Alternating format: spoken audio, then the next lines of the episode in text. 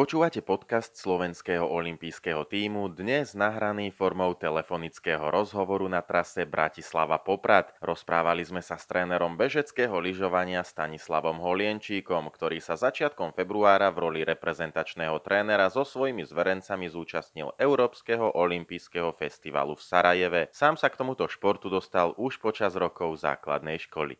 To je taký zvláštny príbeh chlapca z Dobšinej. Mohlo by sa zdať, že Dobšina nie, nie je úplne mekou bežeckého lyžovania, ale boli tam ľudia, ktorí sa tomu venovali. A na základnej škole nás viedol pán učiteľ k tomu a potom ďalej aj v dorasteneckom veku, čiže do 18 rokov ja som vyrastal v Dobšinej. Potom som išiel na základnú vojenskú službu na Štrbské pleso a ďalej v stredisku štátnej športovej reprezentácie na Štrbskom plese som bol až do svojich 25 rokov ako športovec.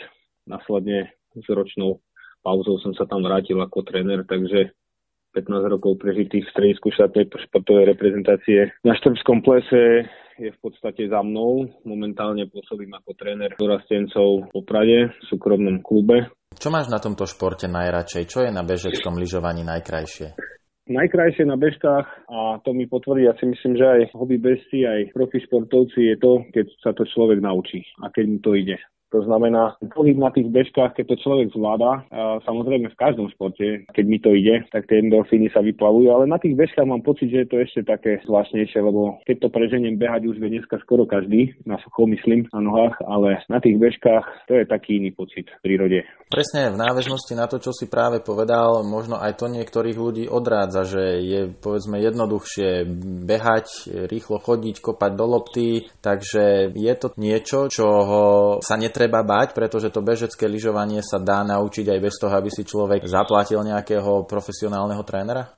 Keď ideme úplne od začiatku, beh klasickou technikou na lyžiach je v podstate, alebo keď sa dostaneme až ku chôdzi, je to prírodzená chôdza, akurát, že vám na nohách lyže, ale pridaná hodnota toho je to, že zapájam v podstate aj vrchnú časť tela, veľké svalové skupiny a, a tým pádom už od tej chôdze sa to trošku odlišuje. Samozrejme musíme sa odrážať od toho, že čo tým sledujem, že prečo som sa na tie bežky chcel postaviť. Tam sa dostaneme na úplne začiatok toho, že prečo tie bežky som v prírode, zapájam rozvíjam celé, celé telo, rozvíjam srdcovo systém. Rozdiel by som povedal, jeden z najmarkantnejších je to, že, že aj deti to ocenia, aj starší ľudia to ocenia, že tam není taký, taký dopad na tú podložku, nezaťažujeme tak kolby, pretože je to pohyb v pohybe. Takže zo zdravotného hľadiska určite môžeme povedať, že to je jeden z najzdravších a najkomplexnejších športov vôbec, ak, by to nevyznelo tak, že som tréner bežcov na že poviem, že je naj, ale samozrejme, že si to myslím, ale určite nie som sám. Samozrejme, ako v každom športe je dobre mať niekoho, kto sa na teba pozrie, ale pri tých prvých krokoch ten eh, pohyb je tak prirodzený, že, že teba ani nepustí inak sa hýbať. Keď už sa s tými bežkami trošku žiješ, tak potom je dobre si vypočuť tu a tam nejakú odbornú radu. Uh, mal som aj klientov, ktorí boli slabšej úrovne a za pár tréningov sme po odstranení takých najväčších chyb sa, sa ďaleko zlepšili, takže tam stačí jedna, dobre, jedna, dve, tri dobre mienené rady a ten človek sa okamžite v tom pohybe posunie ďaleko dopredu. Čiže na začiatok z môjho pohľadu úplne stačí, keď sa začneš hýbať, keď proste ideš ako ťa telo pustí do toho prirodzeného pohybu a následne, keď máš pocit, že už by som aj chcel rýchlejšie, už aj by som sa chcel v niečom zlepšiť, tak potom je dobré, keď ti niekto poradí.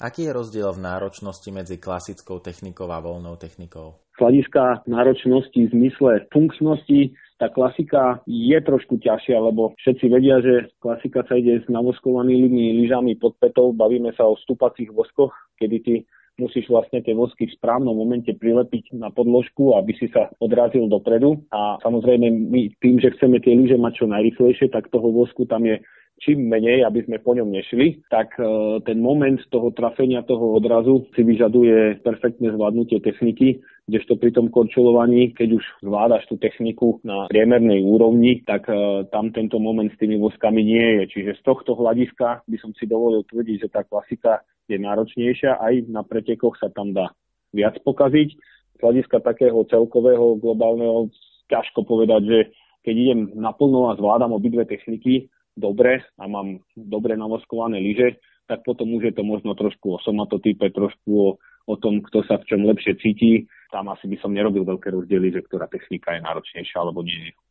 Aké sú na Slovensku podmienky na bežecké lyžovanie? Podmienky na Slovensku pre bežecké lyžovanie samozrejme vychádzajú z geografických podmienok, ktoré máme a kde Slovensko je umiestnené. To znamená, sme pomerne dosť závislí od toho, aká tá zima je. Už dnes máme minimálne dve, tri strediska, ktoré sú schopné aj e, zasnežovať technickým snehom, to znamená, sme schopní minimálne na Štrbskom plese už posledný novembrový týždeň, posledné dva novembrové týždne už lyžovať a lyžujeme do 5. 10. apríla, takže tie podmienky sú prirovnateľné s okolitými štátmi, v ktorých sa nachádzame. Samozrejme, keď sú zlé zimy, tak e, je trošku problém e, minimálne v tých podhorských e, dedinách, mestečkách, kde sa ešte 30-40 rokov dozadu lyžovalo úplne v pohode, že deti vyšli zo školy, obuli si za telocvičnou lyže a išli po, po sa pošmykať Dneska už to nebýva úplne pravidlom, takže z tohto hľadiska e, nie sme severská krajina, aby sme mali úplne top podmienky a musíme častokrát za snehom cestovať minimálne tých 10, 15, 20 kilometrov podľa toho, že kde tí ľudia sú.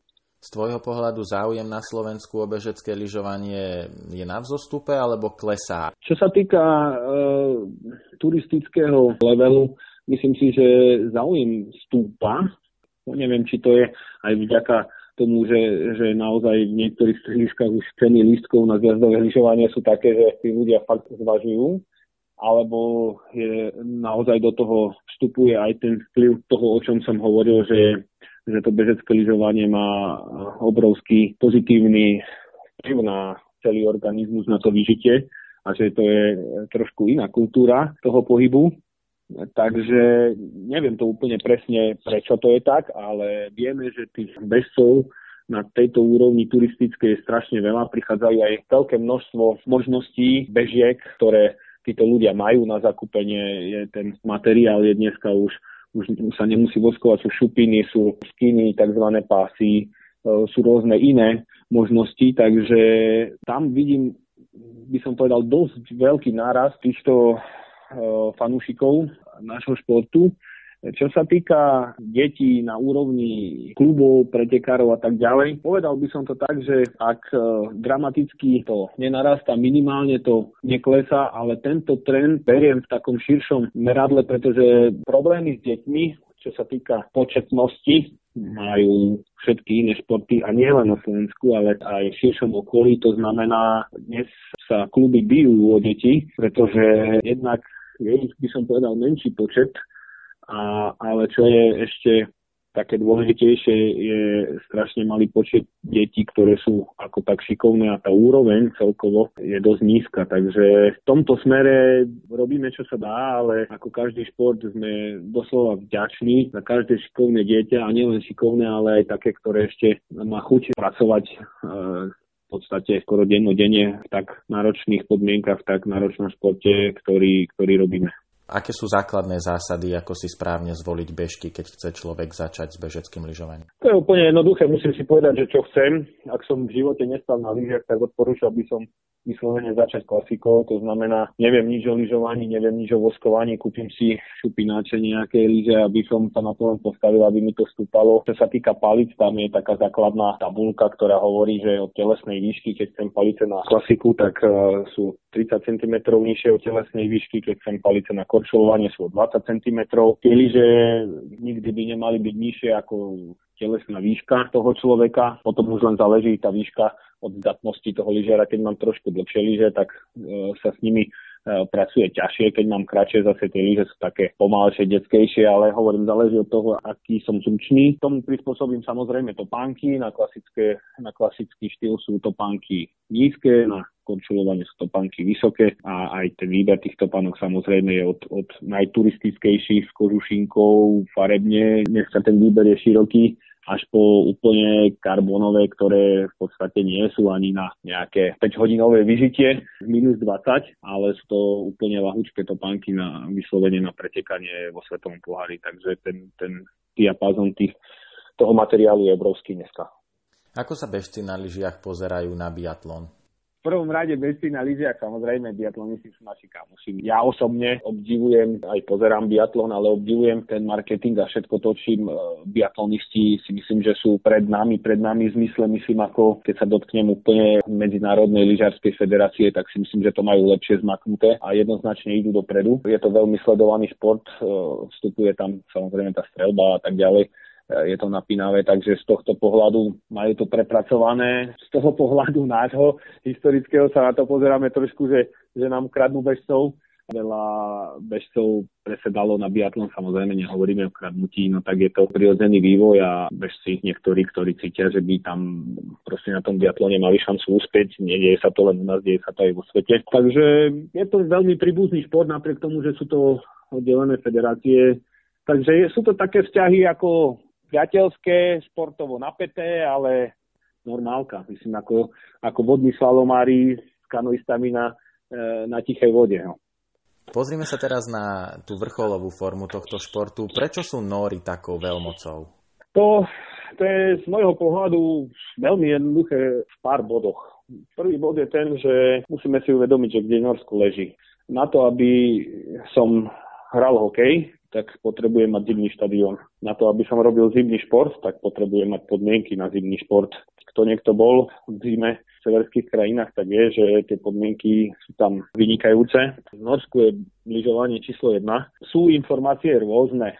Hej, niečo sa dozvieme, niečo vieme, ale keď sa posunieme k ďalším faktorom, prečo to Norsko je tam, kde je, rozpočet celého, celej Slovenskej lyžiarskej asociácie, to znamená vrátanie zjazdárov, skokanov, združenárov všetkých úsekov, e, je, ak sa nemýlim, asi 350 tisíc eur alebo, alebo koľko. Norskí bežci, som započul informáciu, že len na vosky miniajú 300 tisíc eur ročne vieme asi, kde sa nachádzame. Majstrovstva sveta, Norsko ako 5 miliónová krajina, majstrovstva sveta sledujú, sleduje milión ľudí, 87-percentný podiel na trhu majú behy ako také. To znamená, tá popularita toho športu je tam obrovská obrovská. Dovolím si tvrdiť, že u nás nemá hokej takú popularitu, ako tam majú behy. Ešte by som povedal jednu vec, ktorú som si všimol, nebolo to v Norsku, ale bolo to vo Fínsku sme boli toho roku na mestrovstvách sveta juniorov, bolo minus 21 stupňov a deti zo školy e, tam boli vonku a prebehli na, na lyžiach takých 100 metrov, potom si vyzulili, že vyšli, vyšli po schodíkoch, skočili z mostíka, zaradili sa do radu a kým ďalší 40 toto urobili, tak v tom rade čakali. Čiže vieme si predstaviť, že by v minus 20 dneska pán učiteľ telesnej výchovy alebo učiteľka zobrala deti vonku a hrala sa tam s nimi, ale robila čokoľvek. Čiže ten prístup, by som povedal, tým, jak oni sú tam ešte žití s tou prírodou, je taký, ako bol u nás niekedy, možno ešte začias, keď sme my boli menší. A toto mi tu trošku chýba, že na tie deti sme takí, ako to slušne povedať, naše deti sú rozmaznané, všade ich nosíme, všetko im dáme, nič si nemusia úplne totálne zaslúžiť, tým nechcem samozrejme nikoho uraziť ani, ani paušalizovať, ale trošku by sme mali byť na tie deti tvrdšie. A to sa potom odzrkadluje nielen v tých výkonoch. My dostávame deti, ktoré sú možno, že to tak zle vyznie, ale materiál, s ktorým my pracujeme, my vyslovene sanujeme úroveň základnej školskej telesnej výchovy. Už tam to nefunguje. Aj si myslím, že toto je chyba oproti krajinám, kde si zachovali taký ten systém, že my by sme si mali robiť a nielen lyžovanie ako také, aj iné športy by si mali robiť výber. Úplne ideálne by bolo, keby sa robili testy a vyšiel by učiteľ, aby povedal, tu mám dobrého vytrvalca, toho by sme mohli dať na lyžovanie, tu mám vynikajúceho, vynikajúci výbušný typ, tak to bude skokan, atlet, sprinter, niečo, ale tu my v podstate my si nerobíme výber a to mi potvrdia si myslím, že všetci tréneri, my si robíme nábor a potom sa snažíme nejakým šťastím z toho niečo vykreovať a a to, tento, tento systém nám v podstate nefunguje, to, to nám zlyháva na celej čiare. Do akej miery zaváži kvalita a kvantita realizačných tímov, servismenov na vrcholové výkony? Bol som eh, ako asistent trenera na olympijských hrách vo Vancouver 2010 tým, že to bolo prostredie, v ktorom sa niečasto konali preteky. Nori tam vyslali 17 člen tým rok dopredu, ktorý tam mesiac testoval v čase, kedy bola Olympiáda o rok na to. To znamená, ten servis ako taký, nielen servis, to znamená nielen vosky, aj aplikácia, aj testovanie, ale aj samotný výber lyží a kvalita lyží, ku ktorým som sa schopný dostať, to je ďalšia, ďalšia téma, o ktorej by sme vedeli sa ďalších 15 minút baviť, je rozhodujúca samozrejme, keď sa vrátime na začiatok, keď som dobrý a pracujem, tak uh, sa viem dostať stále ku lepším a lepším lyžam, čiže zase tá cesta tu není zatvorená, že, že som vynikajúci, ale prehrám len preto, lebo uh, nemám dobré lyže. Tým som, to som tým nechcel povedať. To som tým povedať to, že pokiaľ sú štandardné podmienky, uh, je prášan, minus 5, podmienky sa nemenia, dovolím si tvrdiť, že aj Slováci dokážu navoskovať ako Nori. Plus, minus. To, že už uh, Klebo beží na rýchlejších lyžiach ako Koristek, tak to už my neovplyvníme. To tak je. Ale, ale čo sa týka toho voskovania, v štandardných podmienkach sme to schopní urobiť. Aj na Slovensku máme servismena Ondrej Benka Rybar, ktorý si dovolím tvrdiť, že je svetovej úrovne, dokáže urobiť veci, ktoré jednoducho splňajú ťažké kritériá dnešné vo svetovom lyžovaní. Čo už nie sme schopní urobiť je, keď sa podmienky menia, keď sa rýchlo otepluje, ochladzuje, keď uh, treba rýchlo zareagovať a to v tom počte, ktorý my chodíme, uh, je také častokrát ťažšie, preto už aj slovenský tým sa spojil s českým a 4-5 rokov spolupracujeme s Čechmi, čo nám výrazne uľahčuje túto situáciu a, a stále, stále viac a viac sme schopní tie lyže pripraviť tak, aby, aby boli konkurencie schopné. Ešte pri tých noroch som sa chcel opýtať, ako si má bežný divák vysvetliť, že pretekári sú takí astmatici? Prišiel nemenovaný tréner zahraničný do nemenovaného týmu iného ako tréner a opýtal sa, že ako to, že u vás nemajú všetci, že nie sú astmatici, ako to je možné. To je tak. No. Niekedy to nebolo povolené. Uh, sprej, ten fukáci astmatický, dneska už, už je to povolené, to znamená, je to povolený, nechcem povedať doping, podporný prostriedok, pretože to není doping tým, že to je povolené. Tomu by som sa asi nerad vyjadroval, no tak každý nech si urobí o, o, o tom názor. No, tak je to tak, jak to je. Každý využíva maximum možného na hrane dovoleného. Dotkli sme sa už toho slovenského bežeckého lyžovania, aj vrcholového. Nedávno si sa zúčastnil ako tréner na Európskom olympijskom festivale mládeže v Sarajeve. Ako si spokojný s účinkovaním chlapcov a dievčat zo Slovenska na tomto podujatí? My sme si uh, povedali, že by bolo fajn, keby sme dosiahli výsledky do 30. miesta. Uh, môže sa to zdať niekomu, že to je taký cieľ slabý alebo malý, a, ale treba si uvedomiť, že hm, vzhľadom na to všetko, kde sa nachádzame, aká sme krajina a z akého počtu vyberáme, chlapcov bolo na štarte 90, dievčat 80, čiže to 30. miesto je niekde, nie že polovica, niekde až tretina štartového pola, prvá tretina. Nám sa podarilo dosiahnuť 24. 28. miesto, ďalšie výsledky boli okolo polovice štartového pola, takže v celku by som to hodnotil pozitívne. Samozrejme sú výsledky, kde som si predstavoval, že o tých 10 miest to bude lepšie. Niekedy bola lepšia strata, paradoxne to strata od prvého pretekára, paradoxne to umiestnenie nebolo také dobre, pretože tam najmä u dievčat to bolo nasekané, bolo uh, 35 dievčat v 60 sekundách, takže, takže aj tá konkurencia medzi tými 17-18 ročnými dievčatami je, je našlapaná celku to hodnotím pozitívne, samozrejme čaká nás ešte veľa práce a som rád, že tie deti videli, kde, kde majú rezervy a že sa dá ešte ďalej pracovať a že je, verím, že ich to nakopne a motivuje do ďalšej roboty. Čo treba na to, aby prenikli do úplnej svetovej špičky, aspoň občasne, ak nie natrvalo niektorí z našich reprezentantov, či v mládežníckom veku, alebo už zo seniorov? Každý by chcel, aby v každom športe sme boli topka pokiaľ sme tu nemali Sagana, tak v cyklistike kto o nás vedel? Pokiaľ tu nebolo Zilzulova a Vlhova, kto o nás vedel v jazdovom lyžovaní? A hokejisti boli majstri sveta, potom ešte sme mali jednu medailu a, a čo sa odvtedy stalo?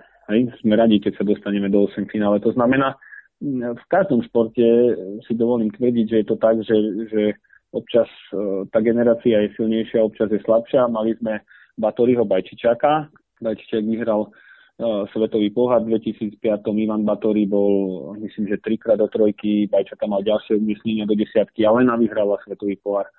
Procházková. Takže hovoriť o tom, že by lyžovanie nemalo, to malo, a teraz je ten čas, kedy Martin Bajčia skončil v 2015, ale už je v podstate na ústupe zo svojich pozícií. Takže tiež možno príde odnuka, kedy my budeme čakať na, na ďalšieho Bajči, čaká na, ďalšieho, na ďalšiu prokažkovú. Uh, deje sa to aj v iných krajinách. Nemci mali veľmi silnú generáciu. Stáva sa to aj v Norsku. Norské ženy tiež mali takú odmlku, teraz je tam silnejšia generácia. Švedskí muži Uh, sú možno teraz trošku slabší ženy tam vyskočí. Takže verím to tak, uh, že je to taký prirodzený vývoj, samozrejme asi v takom rozsahu a počte, akože že mužská, ženská štafeta by naraz startovali na Olympiáde toto v dohľadnom čase nemôžeme vidieť, ale tu a tam sa nám ukazujú šikovné typy, ktoré by sa znovu mohli presadiť aj, tu, aj v tom svetom pohári. V januári nastúpil historicky prvýkrát do funkcie na Slovensku štátny tajomník pre šport Jozef Genci, ako sa obec bežeckého lyžovania e, stretla s týmto faktom a čo by možno pomohlo, ako by mohol Jozef Genci pomôcť zo svojej pozície bežeckému lyžovaniu. Čo sa týka pomoci pre nás, e, určite by pomohlo, keby sa zmenila trošku taká tá byrokracia, ktorá momentálne dneska je, je, je obrovská. My sa vrátime z výjazdu a my strávime dva dní na účtovaním a, a, a je toľko papierov a potvrdení a takých vecí, ktoré musíme vypisovať a spotreby a nadspotreby. Takže určite si viem predstaviť debatu aj na tomto fóre, že by, že by nám to uľahčilo prácu, keby sme sa vedeli dopracovať jednoduchším riešeniam. Tanko, ďakujem veľmi pekne za všetky postrehy, za všetky myšlienky. Nech sa ti darí a celému bežeckému lyžovaniu na Slovensku tiež. Ďakujem pekne.